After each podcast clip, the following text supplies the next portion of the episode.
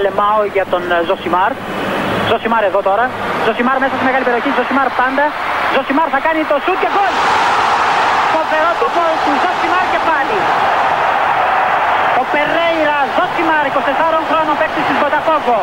Να λοιπόν, ο Ζωσιμάρ, ο αποκαλούμενος μαύρος ράμπο από τον πατέρα του, που ήθελε λέει να τον κάνει πυγμάχο και να πάρει τα πρωτεία του Κάσιους Κλέη. Τελικά ο ίδιος προτίμησε να γίνει ποδοσφαιριστής και πράγματι φαίνεται τελικά αυτός είχε το δίκιο. Το δίκιο λοιπόν με το μέρος του Ζωσιμάρ. Να εξηγούμαστε για να μην παρεξηγούμαστε. Δώσαμε υποσχέσεις, δεν τις στηρίσαμε. Είμαστε υπόλογοι. Δεν φταίω 100% αλλά απ' την άλλη κάποιος πρέπει να πάρει την ευθύνη. Εντάξει. Τι να κάνουμε τώρα. Τι έγινε. Εγώ την προηγούμενη Δευτέρα, ήταν 5 Σεπτεμβρίου, και λέω Αμάν, είναι 25 χρόνια από την ημέρα που πήραμε τους Ολυμπιακούς Αγώνες. Ήμουν εκεί, στη Λοζάνη. 20 κάτι χρόνων. Μιλάμε τώρα για μια μέρα σουρεαλιστική. Λέω φοβερό, φοβερό, φοβερή αφορμή για δύο podcast μέσα στην εβδομάδα. Θα πάω τη Δευτέρα να κάνω πετειακό, μη ποδοσφαιρικό, αλλά δεν έχει καμία σημασία. Που και που να λέμε και ιστορίες που μας αρέσουν.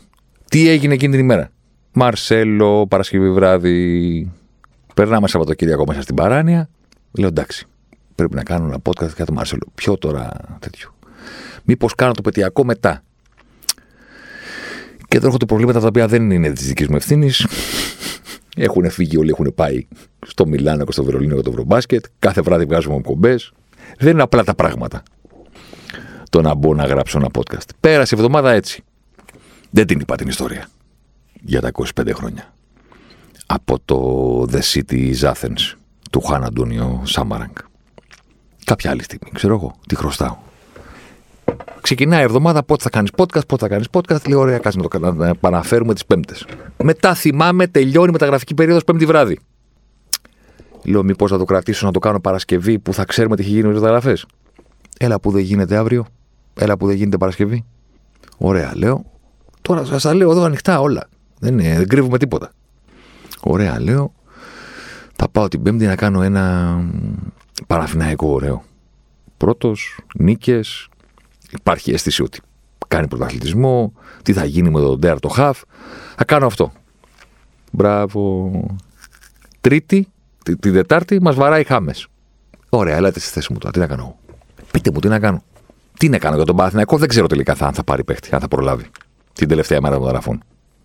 Ούτως ή άλλως ήθελα να κάνω ένα podcast για την ομάδα, για το Γιωβάνοβιτς, για, για, για. Ξαφνικά σκάει ο Χάμες. Μαζί με το Χάμες σκάει και ουρά από πίσω, έρχονται κι άλλοι. Τι κάνω τώρα εγώ, για πες μου εσύ. Ωραία. Πάμε με Χάμες και βλέπουμε. Γιατί πώς είχαμε ξεκινήσει και συζητάγαμε για τον Μαρσέλο, ότι ήμασταν στην παράνοια για τον Γιάννη, ας πούμε, τον εθνική μπάσκετ ξαφνικά σκάει Μαρσέλο και τα ψαρώνει όλα το τσουνάμι. Κάπως έτσι πάνω που πήγαμε να συνέλθουμε από το ματσούκι που φάγαμε στο Ευρωμπάσκετ από τους Γερμανούς. Ήμασταν εκεί και τώρα είναι σαν να μην υπάρχει Ευρωμπάσκετ. Εντάξει, καταλαβαίνω ότι για αυτού που είναι φανατικοί του μπάσκετ υπάρχει. Αλλά είναι σαν να μην υπάρχει. Θα συνεχίσαμε να το συζητάμε για το παρακολουθούμε. Έξω ο Γιώκητς, έξω ο Γιάννης. Έφυγε και ο Ντόντσις τώρα. Πολωνία εδώ, χαμός, τέτοια. Η Ισπανία θα το πάρει και θα τους λέμε πάλι αντιπαθητικούς όπως λέγαμε 15 χρόνια, γιατί έπρεπε να βρούμε κάτι άλλο να πούμε εκτός από το ότι είναι καλύτεροι από εμάς. Δεν μπορούσαμε να το εξτομίσουμε αυτό το πράγμα. Οπότε λέγαμε ότι είναι θεατρίνοι, αντιπαθητικοί, καραγκιόζιδε, ε, οτιδήποτε άλλο εκτός από το. Είναι καλύτεροι. By the way, κάπου το διαβάζω τώρα στα σχόλια. Λίγο. Κάπου το έχω πετύχει. Το τι κατάρρεσε εδώ πριν από 10 χρόνια που το έγραφα. Ότι ρε παιδιά, γιατί είναι αντιπαθητικό ο Ναβάρο και συμπαθητική η δική μας, λοιπόν. Δηλαδή, έχουμε κάνει κάποιο γκάλο παγκόσμιο, του έχουμε δείξει φωτογραφία του Ναβάρο και φωτογραφία του Ντικούδη και είπαν όλοι Α, αυτός είναι ο αριστερά, είναι ο αντιπαθητικός και ο Ντικούδης είναι να του δώσουμε την κόρη μας. Δεν το κατάλαβα δηλαδή αυτό. Πώς είσαι σίγουρη, ρε παιδί μου, ότι η φάτσα του ζήσει, ξέρω εγώ, ήταν. Του Διαμαντίδη, ας πούμε, ήταν συμπαθητική. Του Σπανούλη, ξέρω εγώ, στους Ισπανούς. Δηλαδή, πώ. Με τόση σιγουριά, ρε παιδί μου, δηλαδή, τι έχει ο Καρμπαχώσα, είναι οι μπουκλες, τι είναι; Κλείνει η παρένθεση πάνω που ήμασταν εκεί, Χάμες Ροντρίγκες. Και λες κάπου, παιδιά, να ξεκουραστώ λίγο. δεν αντέχω άλλο μπαμ, δεν αντέχω άλλες συγκινήσεις. Δηλαδή τα είπαμε για τον Μαρσέλο, τα, τα, τα εξαντλήσαμε ξανά από την αρχή. Ε, κατά πώς φαίνεται, ξανά από την αρχή. Βέβαια τώρα την ώρα που κάνουμε το podcast δεν έχει ανακοινωθεί ο Χάμες, αλλά στην Ελλάδα είναι ιατρικά, πέρασε, ξέρω εγώ. Μέσα στην ημέρα θα ανακοινωθεί. Δηλαδή, φτάσαμε να μην υπάρχει αγωνία κιόλας. Το ότι άντε τι θα γίνει, μήπως χαλάσει, μήπως αυτό, τίποτα δεν υπάρχει. Θεωρείται φυσιολογικό. Απίστευτο δεν είναι. Θεωρείται φυσιολογικό. Ότι εντάξει, μωρέ, ήρθε, υπογράφει, OK. Okay, κανένα πρόβλημα. Όπου να είναι θα ανακοινωθεί, ξέρω εγώ, κάποια στιγμή τώρα. Θα είναι βράδυ, θα είναι πρωί, θα είναι μεσημέρι. Θα ανακοινωθεί. Λες και το ξέρω όταν έκανα. Πότε ήταν στο συγκεκριμένο του καλοκαιριού, γίνω το podcast μεταγραφές και πόσο μισό το διάστημα των μεταγραφών. Ε, εντάξει. Ήταν σαν να μ' άκουσε κάποιος και να είπε Α, έχεις πρόβλημα με τις μεταγραφές, ε. Ωραία, κάτσε και θα δεις τι έχει να γίνει φέτος. Η αλήθεια είναι ότι ο Ολυμπιακός τα τελευταία 10 και χρόνια, ε, 15-16 ποδοσφαιριστές το χρόνο παίρνει. Δηλαδή δεν είναι ότι έπαιρνε τρεις και τώρα ξαφνικά ξέφυγε. Όμως, σε αυτούς τους 15-16 ήταν, ξέρω εγώ, πολλοί Έλληνες από μικρές ομάδες και τα λοιπά. Να πάρουμε και αυτόν, να πάρουμε και εκείνον, να πάρουμε και τον άλλον. Δεν παίζανε ποτέ. Υπάρχουν παίκτες που έχουν αποκτηθεί από τον Ολυμπιακό και δεν φόρησαν ποτέ τη φανέλα του. Υπάρχουν παίκτες που ε, μετά έρχονταν καλοκαίρι και τον Ιανουάριο πήγαιναν αλλού. Δεν είναι ανάγκη να αναφέρω όνομα. Θέλω να πω ότι στο, στο μεγάλο αριθμό των παικτών που έρχονταν κάθε χρόνο υπήρχε και ένα κομμάτι που το ξεχώριζες από τους υπόλοιπους, διότι έλεγες ότι αυτοί ρε παιδί μου εντάξει, δεν. Πόσοι από αυτούς θα παίξουν στο Ολυμπιακό τώρα; Δεν ανήκουν ακριβώς στην ενίσχυση του έψυχου δυναμικού της ομάδας. Δεν θα τους δούμε στο χορτάρι. Δεν έχουν έρθει γιατί υπάρχει κάποιο project από πίσω τους. Ότι θα κάνουν καριέρα στον Ολυμπιακό. Οπότε δεν είναι ότι είναι το νούμερο των μεταγραφών αυτό που σοκάρει, αλλά είναι το νούμερο των μεταγραφών που έχουν έρθει για να παίξουν. Δηλαδή, πάμε μαζί. Αριστερός μπακ Λάιτνερ, Λέιτνερ. Δεν είμαι και σίγουρος πώς τον λένε. Δεν τρέπομαι να το πω. Γιατί να τραπώ, τόσοι έχουν έρθει. Δηλαδή δεν είναι ότι μου έδωσε η δασκάλα τρεις σειρές να διαβάσω και δεν τις έχω μάθει. Εδώ μιλάμε για ολόκληρο βιβλίο, ολόκληρη εγκυκλοπαίδεια. Πότε θα μπορώ να προλάβω να το μάθω; Έχουμε και δουλειές. Λέιτνερ, Λάιτνερ, αριστερός μπακ. Εντάξει. Βρυσάλκο παίζει και σκότω τη άμυνα. Δεν παίζει. Παίζει. Ρέτσος. Δεξί μπακ, Άβιλα. Φτιάξαμε τετράδες στην άμυνα. Έχουν έρθει τέσσερις πίσω. Ωραία. Μεσαία γραμμή. Ζίνκερναγκελ. Δεν φταίω που έφυγε. Εντάξει, έχει έρθει. Ωραία. Ζίνκερναγκελ στο κέντρο. Ινμπόμ Χουάνγκ και αριστερά ο Μαρσέλο. Ωραία. Δεν θα το βάλουμε πίσω το Μαρσέλο, το βάλουμε μπροστά να παίξει το γήπεδο. Να δείξει τι παιχταρά είναι. Στα αριστερά από Μπακάρ Καμαρά. Κουβαλητής. Δεν είναι φορ περιοχής. Ξεγελάει το παρουσιαστικό του. Την κουβαλάει την μπάλα. Και στην κορυφή της επίθεσης 4-4-2 κανονικό, ερυθρόλευκο. Ε, Μπιέλ Ουιτζο Χουάνκ. Ενδεκάδα. Τι φτιάχνεις την ενδεκάδα. Παίζουν αυτοί. Θα μου πεις δεν υπάρχει κόφτης. Θα σου πω τώρα τι να τον κάνεις τον κόφτη. Εδώ λιγάνε τα σίδερα. Πέφτουν τα τσιμέντα, τι να τον κάνει τον κόφτη. Θα μου πει δεν έχει τερματοφύλακα. Θα σου πω κάτσε, δεν τελείωσε. Υπάρχει ο Πασχαλάκης. Τώρα που το λέω μπορεί τελικά να μην έρθει. Αλλά υπάρχει ο Πασχαλάκης. Το ξέρετε. Το έχετε καταλάβει.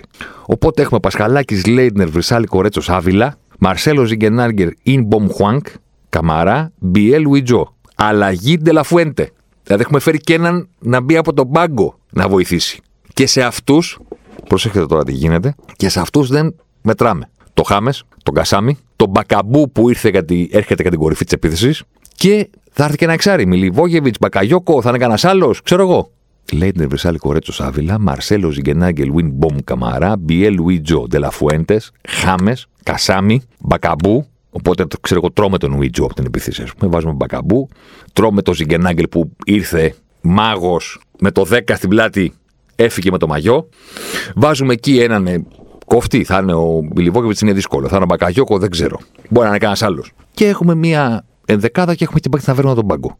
Δηλαδή, ξέρω εγώ, βάζουμε το Χάμες, ας πούμε, στη θέση του Μπιέλ.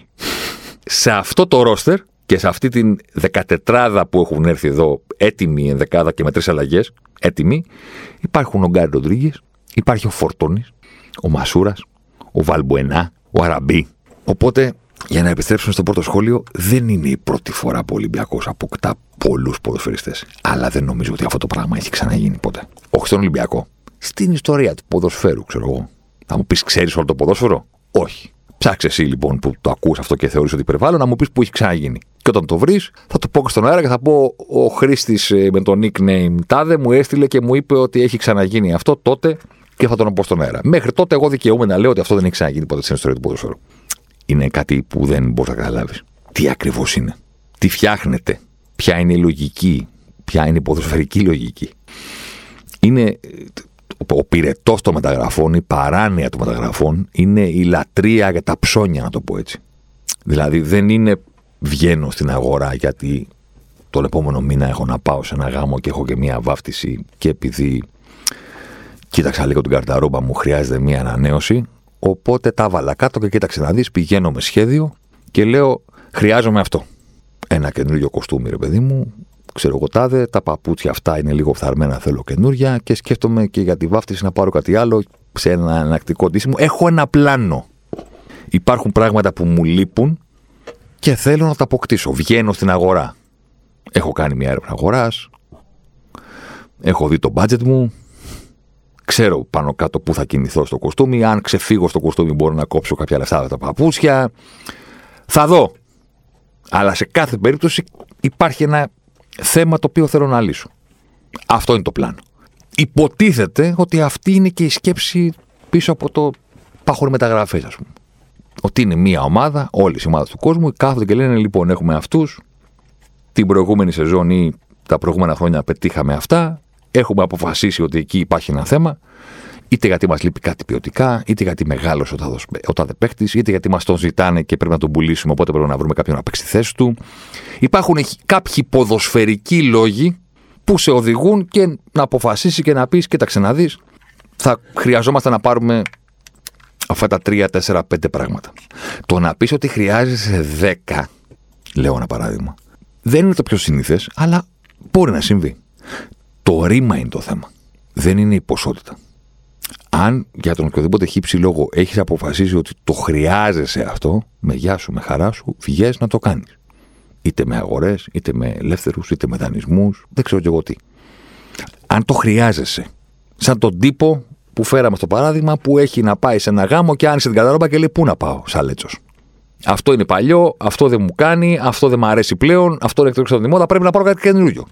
Το χρειάζεται και πάει στη γυναίκα του και λέει Γυναίκα, ψώνια. Δεν ξέρω τώρα με αυτή την κουβέντα που δεν είχα προγραμματίσει. Είναι... Θυμήθηκα ότι αυτό είναι το ρήμα που χρησιμοποιούμε με τη γυναίκα μου μεταξύ μας μια κορδεύει στον άλλον. Που μου στέλνει κάτι, ξέρω εγώ, που της αρέσει και μου λέει το χρειάζομαι αυτό. Γιατί ξέρει ότι είναι αυτό το ρήμα που. Ε, δηλαδή και οι δύο ξέρουμε ότι το, λέει ηρωνικά. Αν το χρειαζόταν, απλά θα πήγε να το πάρει. Δεν θα μου το έλεγε. Σωστά. Όταν μου γράφει βγήκε αυτό, το χρειάζομαι, κορδευόμαστε μεταξύ μας. Μπράβο επιστρέφουμε στον Ολυμπιακό. Τους χρειάζεται όντως όλους αυτούς; Και αν ρωτήσεις τώρα που γράφουμε το podcast, Πέμπτη πρωί, τι ώρα είναι, πριν βγει ακόμα, αν έβγαζα ένα φίλο του Ολυμπιακού στο τηλέφωνο και το κάναμε ράδιο και του έλεγα τι χρειάζεται ο Ολυμπιακός, θα μου έλεγε ένα εξάρι. Νομίζω. Να το κάνουμε και πιο συγκεκριμένο. Έδωσε 2 εκατομμύρια ευρώ να πάρει το Ζιγκερνάγκελ από την Γότφορντ. Έδωσε 6 εκατομμύρια ευρώ για αγορά του BL τα 6 εκατομμύρια ευρώ είναι, είναι πολλά λεφτά για αγορά. Δηλαδή η τελευταία φορά που έδωσε ο Ολυμπιακός περισσότερα λεφτά για να αγοράσει ποδοσφαιριστή στην ομάδα, βγάλετε τα συμβόλαια, που και αυτά λεφτά είναι, δεν διαφωνώ, αλλά μιλάμε για την αγορά τώρα. Ήταν όταν είχε δώσει 7 για να πάρει τον Μποντένσε. Τα 6 για τον Μπιέλ είναι πολλά λεφτά. Και η ερώτηση είναι, αν η άκρη με το Χάμες Ροντρίγκες είχε βρεθεί πριν από ένα μήνα, θα είχαν δοθεί 6 εκατομμύρια ευρώ για να έρθει ο Μπιέλ ρητορική. Ε. Νομίζω συνεννοούμαστε. Από τις αρχές Αυγούστου μας είπε ο Αντώνης Οικονομίδη που έχει όλο το ρεπορτάζ ότι έχει ψαχτεί ο Ολυμπιακός για το Χάμες και κατάλαβε ποιο είναι το καθεστώς του συμβολέου του και πόσο περίπλοκη είναι αυτή η διαδικασία. Αλλά είχε ως σύμμαχο το γεγονός ότι ο παίκτης θέλει να κάνει τα πάντα για να φύγει από εκεί. Που είναι. Αλλά ήταν τόσο δύσκολο αυτό το πράγμα που ο Ολυμπιακός συνέχισε και είπε: Ωραία, θα το κυνηγήσουμε με το Χάμες γιατί, wow, όνειρο να έρθει αυτός ο ποδοσφαιριστής και να πάρει το 10 στον Ολυμπιακό, αλλά ξέρω εγώ δόθηκε 6 εκατομμύρια ευρώ να πάρει τον BL. Και να πιάσουμε και το φορτούνι, να του πούμε πέρασμένα, ξεχασμένα, να μείνεις να παίξεις. Και ο Ολυμπιακός έχει τώρα τον Ιμπο Μουχάνκ, παίζει δεκάρι, αλλά είναι και πιο οκτάρι, οκ. Okay. Το Βαλμπουενά, μεγάλος ηλικία, οκ. Okay. Το Φορτούνι, επιστρέφει από διαδροματισμού, οκ. Okay. Το Ζιγκενάγκελ, τον διώξαν δανεικό, έφυγε με το μαγιό τον Μπιέλ και έρχεται και ο Χάμες. Και λες, OK. Okay. Εντάξει. Δεν μπορείς να με κοιτάξεις τα μάτια και να μου πεις ότι τους χρειαζόσουν όλους αυτούς. Γιατί αν μου απαντήσεις ναι, τους χρειαζόμουν, τότε η επόμενη ερώτηση είναι τι θες να κάνεις; θα, ξέρω εγώ, θα παίξεις με 12, θα παίξεις με 13. Να το ακούσω ότι τους χρειάζεσαι. Κάτι θα πρέπει να έχεις πολύ περίεργο στο μυαλό σου. Α, είδε και ο Μπόλερ. Τον έχω ξεχάσει, ρε. Ρε, ρε, ρε, πριν κάναμε ολόκληρη ανάλυση, ρε. Ε, εντάξει τώρα. Ξεχάσαμε τον Μπόλερ. Είναι και αυτός. Οπότε τον βγάζω τον καμαρά από τον Αμπουμπακάρ. Μπόλερ στην μία άκρη της ε, της επίθεσης. Τον γράφω και μπροστά μου, τον βλέπω. Μπόλερ. Οπότε στον πάγκο ο καμαρά. Δεν είναι μεταγραφές, είναι καταναλωτισμό. Δεν ξέρω πώς να το πω, ρε παιδί. δηλαδή είναι. Δεν είναι. Άκουσα κάποιον να λέει ότι ίσως για πρώτη φορά ας πούμε στην ιστορία θα γίνει πράξη ξέρω εγώ ε, το περίφημο κλισέ των ακροατών των ραδιοφώνων ότι έχει δύο ισάξιες ενδεκάδες. Φοβερή ατάκα, φοβερή. Την είχαν πάρει και παραγωγή μετά στα ραδιόφωνα και κάναν ολόκληρες συζητήσεις για το αν η τάδε ομάδα έχει δύο ισάξιες ενδεκάδες και η τάδε ομάδα δεν έχει και η τάδε ομάδα έχει και όλα αυτά. OK. Okay. Αν υποθέσουμε, ξέρω εγώ, ότι η City, ας πούμε, είναι η ομάδα με το καλύτερο ρόστερ στον κόσμο, ξέρω εγώ, η Real Madrid όσον αφορά όχι την δεκάδα, αλλά την πληρότητα του ότι ξέρω εγώ, υπάρχουν λύσεις από παντού. Ακόμα και αυτές τι ομάδες, η City, η Barcelona, ξέρω εγώ, ποια άλλη, πείτε ποια θέλετε. Αυτό δεν το πέτυχαν σε ένα καλοκαίρι. Δηλαδή, δεν το πετυχαίνεις παίρνοντας ταυτόχρονα, ξέρω εγώ, 15 ποδοσφαιριστές και τους προσθέσεις τους 15 που έχεις. Και είναι και λίγοι πάλι. Είναι 38 τα συμβόλαια που έχει ο Ολυμπιακός. Δηλαδή, είναι ανήκουστα πράγματα δεν είναι αυτός ο τρόπος. Ο τρόπος είναι να παίρνεις στην αρχή, να φτιάχνεις και μετά να προσθέτεις.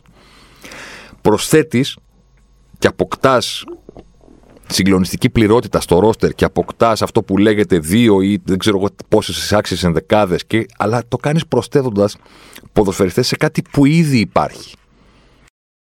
Το να τους προσθέσεις όλους μαζί δεν είναι το, το σύνηθες. Τώρα είναι κάτι γνωρίζονται τελευταία μεταξύ τους, ξέρουν ποιος είναι ποιος. Δεν είναι ότι είχα μια φοβερή ομάδα και είπα να σου πω κάτι. Α πάρω και ένα backup εκεί και ας κάνω και ε, τον παίχτη που έχω στην τάδε θέση, ας τον κάνω backup γιατί θα φέρω έναν world class στη θέση του και θα τους κρατήσω και τους δύο. Δεν είναι αυτό. Δεν είναι συγκλονιστική πληρότητα μέσω δύο-τριών προστικών κάθε καλοκαίρι, γιατί κάποιος μεγάλωσε, κάποιος κουράστηκε, κάποιος αποδείχθηκε χειρότερος κτλ. Εδώ μιλάμε ότι αυτοί έχουν έρθει όλοι μαζί έχουν έρθει όλοι μαζί.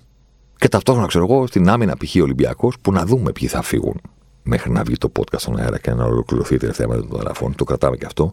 Έχει, ξέρω εγώ, σε μπα ο κράτη Μανολάς. Ρέτσος. Υπάρχει ο Μβίλα. Όλοι οι υπόλοιποι ξαφνικά έχουν γίνει τίποτα. Ξέρω εγώ, Μπουχαλάκι, ο Κούντε, αυτοί ρε παιδί μου θα περνάνε έξω το κήπο θα τους λένε ο κύριος, εσείς έχετε εισιτήριο. Πού πάτε. Το οποίο δεν το λέω για να πω ότι πρέπει να συνεχίζει να παίζει ο Μπουχαλάκης και ότι ο Κούντε είναι, ξέρω εγώ, φοβερός και τρομερός. Λέω ότι για να καταλήξουμε, δεν ξέρω τι θα πετύχει ο Ολυμπιακός. Δεν ξέρω τι θα κάνει ο Χάμες Ροντρίγκες. Δηλαδή, έφερε ο Ολυμπιακός τώρα ποδοσφαιριστή που έχει πάρει το 10 στη Μαδρίτη. Οκ. δηλαδή, το 10 στη Ρεάλ Μαδρίτη. Χαρακτηρίστηκε εγκαλάκτικο. Και το 10, το ξέρω, το έχει πάρει και ο Λασανάντι Διαρά. Να ρίξω μια παρέθεση εδώ. Και έγραφε και Ελλά. Δηλαδή έχει περάσει η Ρεάλ από αυτή την τροπή. Τροπή δεν είναι που βάζει. Που γιατί είσαι χάλια. Δεν μπορείς να κάνεις κάτι. Δεν, τροπή δεν είναι να φας 6 γκολ. Μέσα στον αθλητισμό είναι. Ήσουν ένας χάλια, ήταν ο αντίπαλος καλός, πάρε την εξάρα σου και πήγαινε στο καλό. Συμβαίνει σε όλους. Δεν τροπή. Να είσαι η Ρεάλ Μαδρίτη και να φοράει το 10 ο Λασανάντι Αρά και να γράφει τη φανέλα Λας, λες και είναι ράπερ Λες και είναι το καλλιτεχνικό του, αυτό με το οποίο βγάζει δίσκους. Ε, είναι το έσχατο του σημείο ντροπής. Δεν πάει πιο κάτω για ένα σύλλογο. Δεν γίνεται πιο κάτω. Έπαιζε και ο Ζιντάν εδώ μεταξύ. Τότε στη Real Madrid. Και φόραγε ο Ζιντάν το 5, ο καράφλας, ο γίγαντας. Και ήταν ο Λασανά Διαρά με το 10 και έγραφε Που να πάει διακοπές σε ελληνικό νησί, τώρα που μιλάμε ο Λασανά Διαρά, δεν πρόκειται να το σταματήσει κάποιος και να του πει Διαρά, ένα να βγάλουμε μια φωτογραφία, ρε, που ήσουν στη Real Madrid και να πάει στους φίλους του και να τους πει: Δεν θα το πιστέψετε. Έβγαλα φωτογραφία με ποδοσφαιριστή που έχει παίξει στη Ρεάλ. Όχι μόνο δεν θα πάει στους φίλους του να το πει, γιατί θα ντραπεί να είναι περήφανος που έβγαλε φωτογραφία με τον Λασαναντιάρα. Δεν θα τον γνωρίσει τον Λασαναντιάρα. Δεν υπάρχει περίπτωση να τον γνωρίσει. Καμία. Κλείνει η παρένθεση για αυτή την ε, μαύρη κοιλίδα στην ιστορία της Ρεάλ Μαδρίτη. Ναι, ο Ολυμπιακός θα έχει το Χάμες Ροντρίγκες με τον παίχτη που φόρεσε το 10 στη Ρεάλ Μαδρίτη που βγήκε πρώτος σκόρερ στο Μουντιάλ της Βραζιλίας, που έβαλε τον γκολ του, που πήρε το βραβείο του καλύτερου γκολ του τουρνουά και μετά πήρε και το βραβείο του καλύτερου γκολ της σεζόν. Του ποδοσφαιριστή που μάκεψε με την Κολομβία, που έκανε μια πολύ μεγάλη μεταγραφή στη Μονακό σε μια περίεργη περίοδο για τη Μονακό, γιατί είχαν μπλέξει με ένα ληστή εκεί τότε και εξόδευε λεφτά και ήθελε να τους κάνει City ή Παρή, ας πούμε, αλλά του τελείωσε γρήγορα το παραμύθι. Οπότε μετά διαλύθηκε η Μονακό, το οποίο βγήκε σε καλό βέβαια, γιατί αντί να πετύχει με τα λεφτά του Σουγκαρντάντι, πέτυχε με τον Εμπαπέ και τους υπόλοιπους, με ποδόσφαιρο δηλαδή, και όχι με, με χρήμα. Κλείνει και αυτή η παρένθεση. Και έγινε το αστέρι του Μουντιάλ του 2014. Ίσως η, η τελευταία φορά που κάποιος χρησιμοποίησε το Μουντιάλ για να εκτοξευτεί. Ξαναλέω, δεν είναι ακριβώς έτσι, γιατί είχε ήδη κάνει μεταγραφή τεράστια ο Χάμα τη στη Μονακό. Δεν ήταν δηλαδή ένας άγνωστος που μέσα σε τέσσερις εβδομάδες έγινε βασιλιάς του κόσμου. Ήταν κάποιος. Αλλά θέλεις η καταγωγή όταν στην Κολομβία, θέλεις το τουρνουά που έκανε φυσικά, θέλεις το γεγονός ότι είχε κάνει την φωτογραφία, αλλά ήταν στη Μονακό. Δεν είναι δηλαδή ότι πήγε σε μια ομάδα Premier League. Ότι είχε δώσει η Newcastle, ξέρω εγώ, 80 εκατομμύρια ευρώ να τον πάρει. Οπότε ήταν όλα τα μιμιέ από πάνω του. Ήδη. Και μετά ανέβηκε ακόμα παραπάνω λόγω του Μουντιάλ. Ήταν ο Χάμε, τον ξέραμε ποδοσφαιρόφιλοι, περιμέναμε τον Μουντιάλ για να τον δούμε. Ξέραμε ότι είχε κάνει μεταγραφάρα από την Πόρτο στη Μονακό και όλο αυτό το κομμάτι, αλλά ο ποδοσφαιρικός πλανήτης είπε Παναγία μου το Μουντιάλ του Χάμε Ροντρίγκες. Και πήγε η Ρεάλ τότε και λέει: Λοιπόν, μισό λεπτάκι, αυτή είναι δική μας υπόθεση. Καταλαμβάνουμε εμείς γιατί αυτά αρέσουν σε εμάς. Α το πάρουμε εμείς. Την εποχή εκείνη, η τρίτη ακριβότερη μεταγραφή στην ιστορία της Ρεάλ Μαδρίτη. Δεν είχαν έρθει ακόμα οι... ο Μπέιλ κτλ. Αυτός ήταν ο Χάμες. Δεν έκανε τελικά το χαμό στην καριέρα του που κάποιοι θα υπολόγιζαν. σω και να μην ήταν για τόσο μα τόσο πολύ. Να είναι παιχταρά συγκλονιστικός, αλλά να μην είναι αυτός ρε παιδί μου, ο οποίος θα είναι, ξέρω εγώ, ο καλύτερος παίχτη της Μαδρίτη ή ο δεύτερος καλύτερος, λέω, πίσω από τον Ρονάλντο. σω να μην ήταν και εκεί. Ε, Χωρίς αυτό να σημαίνει κάτι για την αξία του. Εννοώ για το σε ποιος καλή ακριβώς τη elite του world class επίπεδου ε, άνοικε ο συγκεκριμένος ποδοσφαιριστής. Δεν συνδέθηκε με το όνομά της. Το οποίο είναι φοβερά δύσκολο να σκεφτείς κάποιος ότι έκανε αυτή τη μεταγραφή και πήρε το 10 στην πλάτη, αλλά, αλλά ήταν η ρεάλ του Κριστιανού. Ήταν η ρεάλ του Μόντρι και του Κρό, ήταν η ρεάλ του Μαρσέλο, του Μπεντζεμά. Ακόμα και ο Ίσκο ή ο Ντιμαρία συνέδεσαν το όνομά τους περισσότερο με τη ρεάλ του Ζιντάν, το Champions League και όλων αυτών των πραγμάτων από ότι ο Χάμετ Ροντρίγκες. Όχι ότι δεν είχε συμβολή. Ειδικά τη σεζόν που ε, ο Ζιντάν έχει πει ότι είναι το μεγαλύτερο πίτευμα της καριέρας του και δεν είναι τα τρία συνεχόμενα Champions League, αλλά είναι το γεγονός ότι ένα από αυτά τα συνδύασε με το πρωτάθλημα. Γιατί θεωρούσε ότι η προπονητική του, ας πούμε, ικανότητα αποδείχθηκε από το γεγονός ότι κατάφερε να βγει πρώτος στο μαραθώνιο των 38 αγωνιστικών. Όχι στο τουρνουά των 5-6 νοκάουτ. Τότε, σε ένα φοβερό rotation που έκανε ο Ζιντάν για να τους έχει φρέσκους όλους και να πάει να κυνηγήσει τα πάντα και τα πήρε και τα πάντα, ο Χάμες είχε προσφέρει πάρα πολλά στην Ρεάλ, στο πρωτάθλημα. Ξαναλέω, τελικά δεν κατάφερε να συνδεθεί με αυτή την ομάδα όσο ε, θα το ήθελε. Πήγε μια διετία στην Bayern και πάλι πήγε σε μια ομάδα που άνοιγε σε άλλους. Ίσως να έπρεπε να, ξέρεις, στην καριέρα του να έχει πάει σε μια ομάδα, δεν έχω τώρα πρόχειρο όνομα στο μυαλό μου, αλλά σε μια ομάδα που θα στηρίξει πάνω του αυτό που θέλει να πετύχει. Θα τον κάνει τον, τον δικό της. Πώς συνέδεσε ο Αγουέρο το όνομα του με τη City, τώρα μου έρχεται ένα όνομα, ας πούμε, Λατινοαμερικανού, που δεν λέω ότι ο Αγουέρο το κατάφερε μόνος του, αλλά ήταν η αιχμή του δώρατο στην προσπάθεια της City να γίνει κάτι μεγαλύτερο από αυτό που ήταν τις προηγούμενες δεκαετίες. Ο Σαλάχ στη Λίβερπουλ είναι ένα από τα πρόσωπα. Δεν μπορεί κάποιος να μην τον βάλει πρώτο ή δεύτερο ή τρίτο, ξέρω εγώ, στα πρόσωπα στα οποία οφείλει η Λίβερπουλ τη διαδρομή της από την 7η, 8η θέση στο εκεί που βρέθηκε τη τελευταία σεζόν. Με, με αυτόν τον τρόπο θέλω να πω ότι ο Χάμες πήγε απότομα στη Ρεάλ και μετά στην Bayern χωρίς πρώτα πέρα από το Μουντιάλ και την Κολομβία να τον έχουμε δει να έχει τη δική του ομάδα. Ο Αζάρ, άλλο παράδειγμα, ξέρω εγώ, ε, έφτιαξε το όνομά του στη Γαλλία, τον ήθελαν πάρα πολύ. Πήγε στην Τσέλσι. Η Τσέλσι είχε πετύχει ήδη πολλά πράγματα, αλλά θέλω να πω, υπήρξε ένα διάστημα που η Τσέλσι ήταν η ομάδα του Αζάρ. Όπως η Λίβερπουλ είναι ομάδα του Σαλάχ, όπως ξέρω εγώ η City ήταν η ομάδα του Αγουέρο, τώρα είναι του Ντε Μπρόινε, όπου να είναι ήδη δηλαδή έχει γίνει και του Χάλαν. Στον Χάμες έλειψε αυτό. Μετά πήγε κακομίρι βέβαια στην Everton, που είναι η μαύρη τρύπα του ποδοσφαίρου, ότι πλησιάζει στην, ε, γύρω από τον Γκούντισον, το, το, το, απορροφά αυτή η μάζα γκρίνιας των οπαδών της Everton και το, το διαλύει. Δηλαδή εκεί διαλύει το Αντσελότη, διαλύονται όλοι. Αν γίνει μια λίστα με τους ποδοσφαιριστές που έχουν πάει τα τελευταία 10-15 χρόνια στην Everton, δεν θα το πιστεύει κάποιος. Γιατί σε όλα αυτά τα χρόνια έχουν περάσει και πολύ καλοί ποδοσφαιριστές από εκεί. Αλλά τους ρουφάει η μαύρη τρύπα, ας πούμε. Δηλαδή με το που περνάς την πόρτα του Γκούντισον, ας πούμε, χάνεται το, το 30% της ποδοσφαιρικής σου ικανότητας. Μετά χάνεται και το 30% της ψυχολογίας σου και μετά δεν μένει τίποτα. Μένει μόνο το μπου που ακούγεται όταν ε, σφυρίζει ο διαιτητής τη λήξη και η Everton δεν έχει νικήσει πάλι. Θα το πω κάθε υπερβολή τώρα, ας πούμε. Θα έπρεπε να έχει πάει στην Everton νωρίτερα. Πριν πάει πρώτα στα ψηλά τα σκαλοπάτια. Να, να βρει μια ομάδα κάπου. Στην Ιταλία. Γιατί όχι να ηγηθεί, ξέρω εγώ, της προσπάθειας της Μίλα να ξαναγίνει μεγάλη. Να γίνει μια ομάδα δικιά του για μία, δύο, τρεις σεζόν. Ακόμα και η Γιουβέντος, παιδί μου, πρέπει να αποκτήσει τον, το Κριστιανό, ξέρω εγώ, και κάνει αυτή την περίεργη τριετία από την οποία τώρα προσπαθεί ας πούμε, να συνέλθει. Και ακόμα έχει δρόμο γιατί έχει μπλέξει με τον Αλέγκρι τώρα. Χάσανε και την Περιφύκα. Τέλος πάντων, ε, κάποια στιγμή ήταν η ομάδα του την μπάλα. Ήταν και η ομάδα του Ποκουμπά. Δεν λέω ότι ήταν μόνος του, υπήρχαν και άλλοι, υπήρχε ο Πύρλο, όλα αυτά, αλλά το νέο αστέρι που μας αρέσει ας πούμε να, να το κοιτάμε και να το συζητάμε ήταν ο Ποκμπά, ήταν ο Ντιμπάλα. Η Ίντερ, ο, ο Λαουτάρε Μαρτίνες. Και άλλο όνομα. Είναι ο παίχτης που σκέφτεσαι όταν σκέφτεσαι την Ίντερ.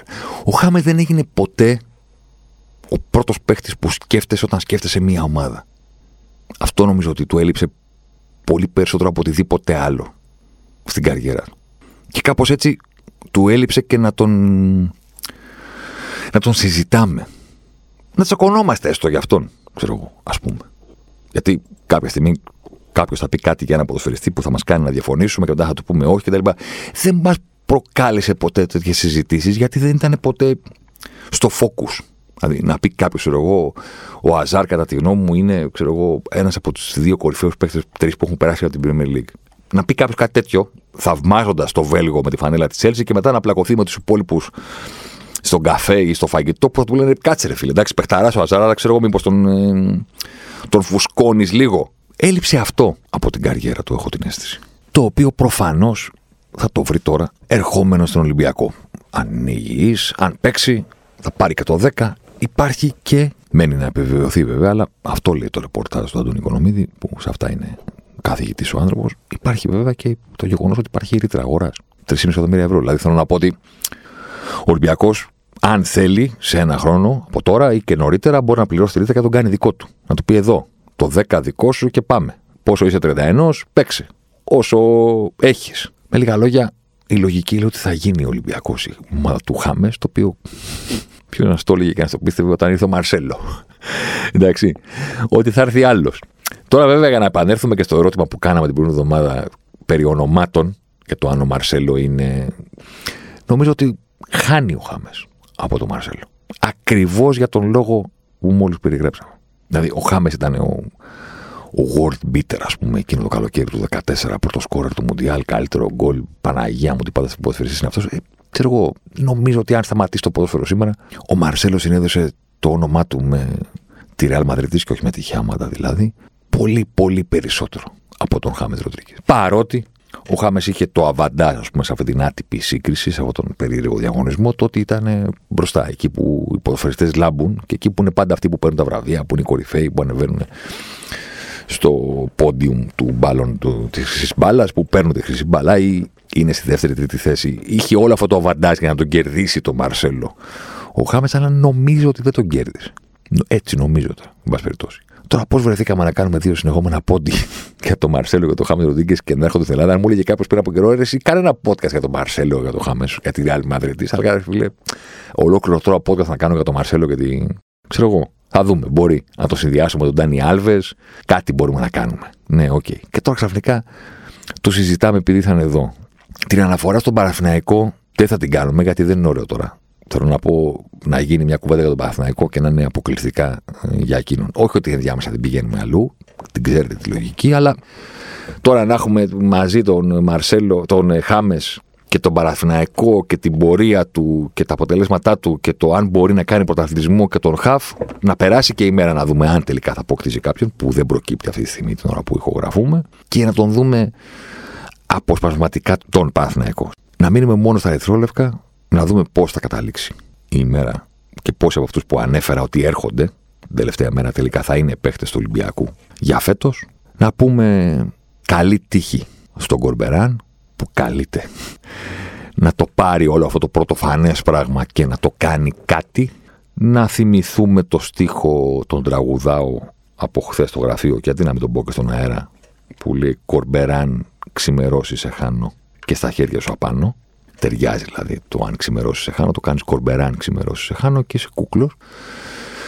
Να θυμίσω ότι ηχογραφούμε και το βράδυ ο Ολυμπιακός παίζει Europa εντός και έχει τηθεί στις καθυστερήσεις στο πρώτο παιχνίδι του ομίλου και την Κυριακή πάει στο Βικελίδης με Άλαν Πάρντιου Άρης. Αυτό που το πας, ήρθε ο Άλαν Πάρντιου στην Ελλάδα προπονητής, δηλαδή τι ζούμε φέτος. Και μετά διακοπή.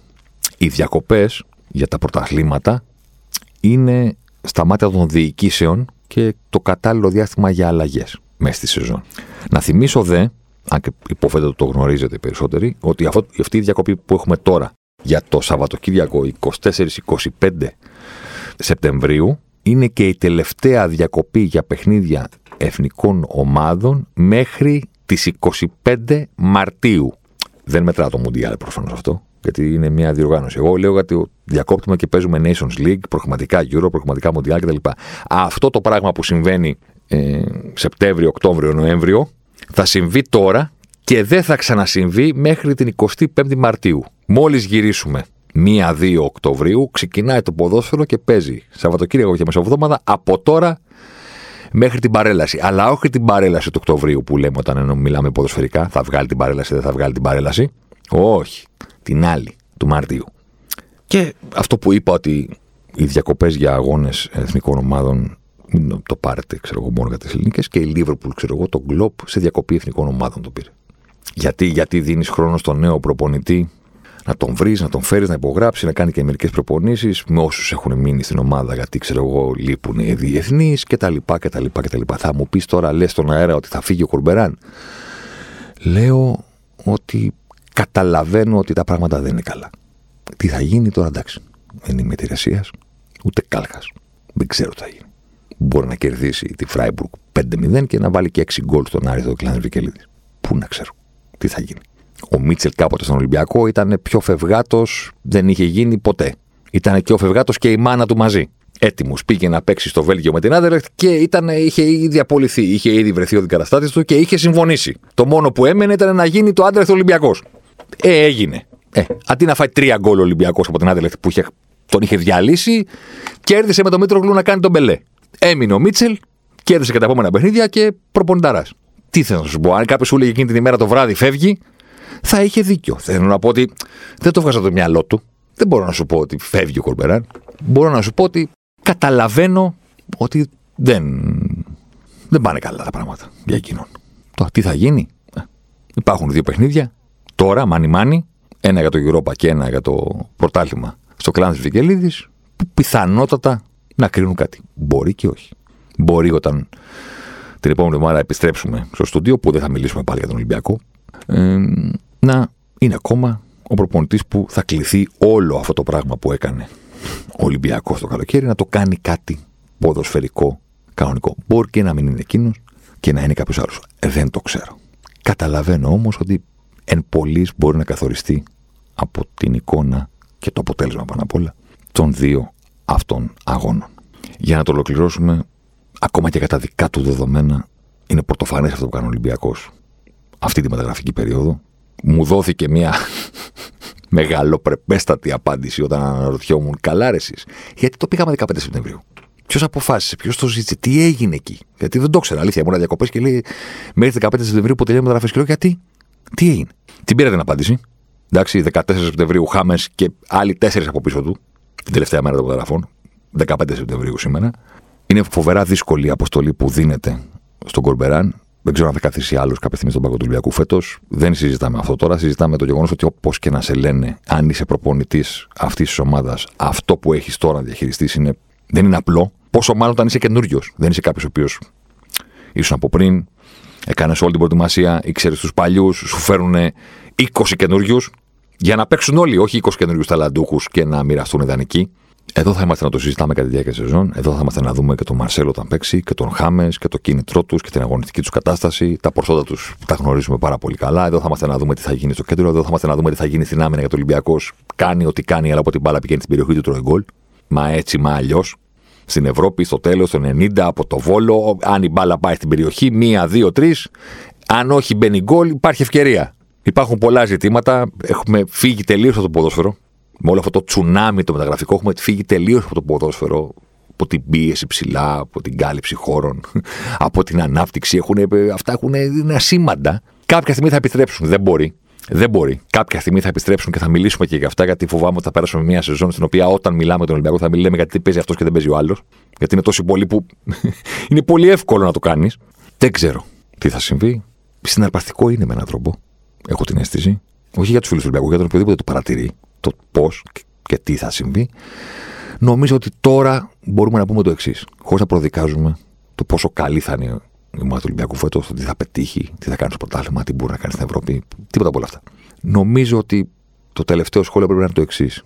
Αν όλα αυτά τα λεφτά που δόθηκαν για τις αγορές, τους δανεισμούς, αλλά και τα συμβόλαια των ποδοσφαιριστών είχαν δοθεί με ένα πολύ πιο ξεκάθαρο σχέδιο, τα πράγματα θα είναι καλύτερα. Δηλαδή το παράδειγμα του BL που είπαμε στην αρχή και του Χάμερ νομίζω ότι αρκεί.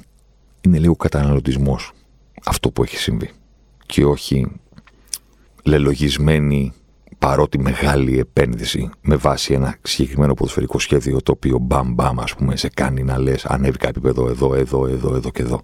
Τώρα είναι τόσα πολλά μαζί που δεν ξέρω αν υπάρχει φίλος Ολυμπιακού που να έχει την πλήρη αίσθηση και την πλήρη εικόνα του που βελτιώθηκε η ομάδα, τι πήρε, τι απέκτησε. Ξαναλέω το παράδειγμα του BL με τον Χάμες είναι το πλέον χαρακτηριστικό. Νομίζω, στα δικά μου τα μάτια. Πολλά λεφτά που θα μπορούσαν να μοιράζονταν καλύτερα με ένα πιο ξεκάθαρο ποδοσφαιρικό σχέδιο, πιο έτοιμο ποδοσφαιρικό σχέδιο, αν θέλετε. Δηλαδή να είσαι σίγουρος όταν ξεκινάει η γραφική περίοδο τι θες να κάνεις. Θα μπορούσαν να έχουν ένα αποτέλεσμα που δεν θα μπέρδευε τόσο, να το πω έτσι. Γιατί δεν θέλω να προδικάσω ότι θα πετύχει ο Ολυμπιακός. Δεν το ξέρω τι θα κάνει. Θα είναι καλός, πόσο καλός, τι θα φέρει, τι θα κάνει. Δεν το ξέρω. Δεν θέλω να συζητήσω αυτό. Θέλω να συζητήσω ότι θα ήμασταν πιο σίγουροι αυτή τη στιγμή. Με την άγνοια του τι θα φέρει το μέλλον, προφανώς, αλλά πιο σίγουροι για το τι έχει φτιαχτεί. Όχι για το τι θα πετύχει. Αυτό είναι πάντα, μένει να απαντηθεί πάντα από τα αποτελέσματα και από το χορτάρι. Δεν θα ήμασταν σίγουροι τι θα πετύχει ο Ολυμπιακός, θα ήμασταν πιο σίγουροι για το τι έχει φτιάξει. Τι έχει στα χέρια του. Τώρα περιμένουμε να δούμε. Μία σεζόν 100% κατάλληλη για να είχε δοθεί άδεια στην Amazon και να γυριζόταν ένα ακόμα all or nothing, ας πούμε, όπως ήταν αυτό που είδαμε για την ε, City και για την Arsenal. Χαμός. Να το ξεκινήσει αυτό το καλοκαίρι, ότι τελείωσε η σεζόν ο Μαρτίνης είναι ο προπονητής του Ολυμπιακού και ξεκινάμε προετοιμασία, μεταγραφές ευρωπαϊκά και να έχει φτάσει μέχρι εδώ πέρα και να λες: Είναι ήδη ό,τι καλύτερο έχω δει ποτέ. Ήδη. Και πού να τελειώσει οι μεταγραφές και να μπει αυτό το πράγμα στο πιο πιεσμένο καλεντάρι όλων των εποχών. Τι έχουμε να δούμε; Ε, με αυτό το τι έχουμε να δούμε, σας αποχαιρετώ το podcast για τον Παναθηναϊκό προφανώς και θα γίνει. Υποθέτω ότι αν δεν μας αλλάξει τα σχέδια, κάτι που θα συμβεί στην επικαιρότητα θα γίνει την επόμενη εβδομάδα. Θα έχουμε και την οριστική απάντηση στο τι έγινε με τον Τέαρτο Χαφ και θα βάλουμε κάτω αρμάδα Γιωβάνοβιτς. Σας χαιρετώ.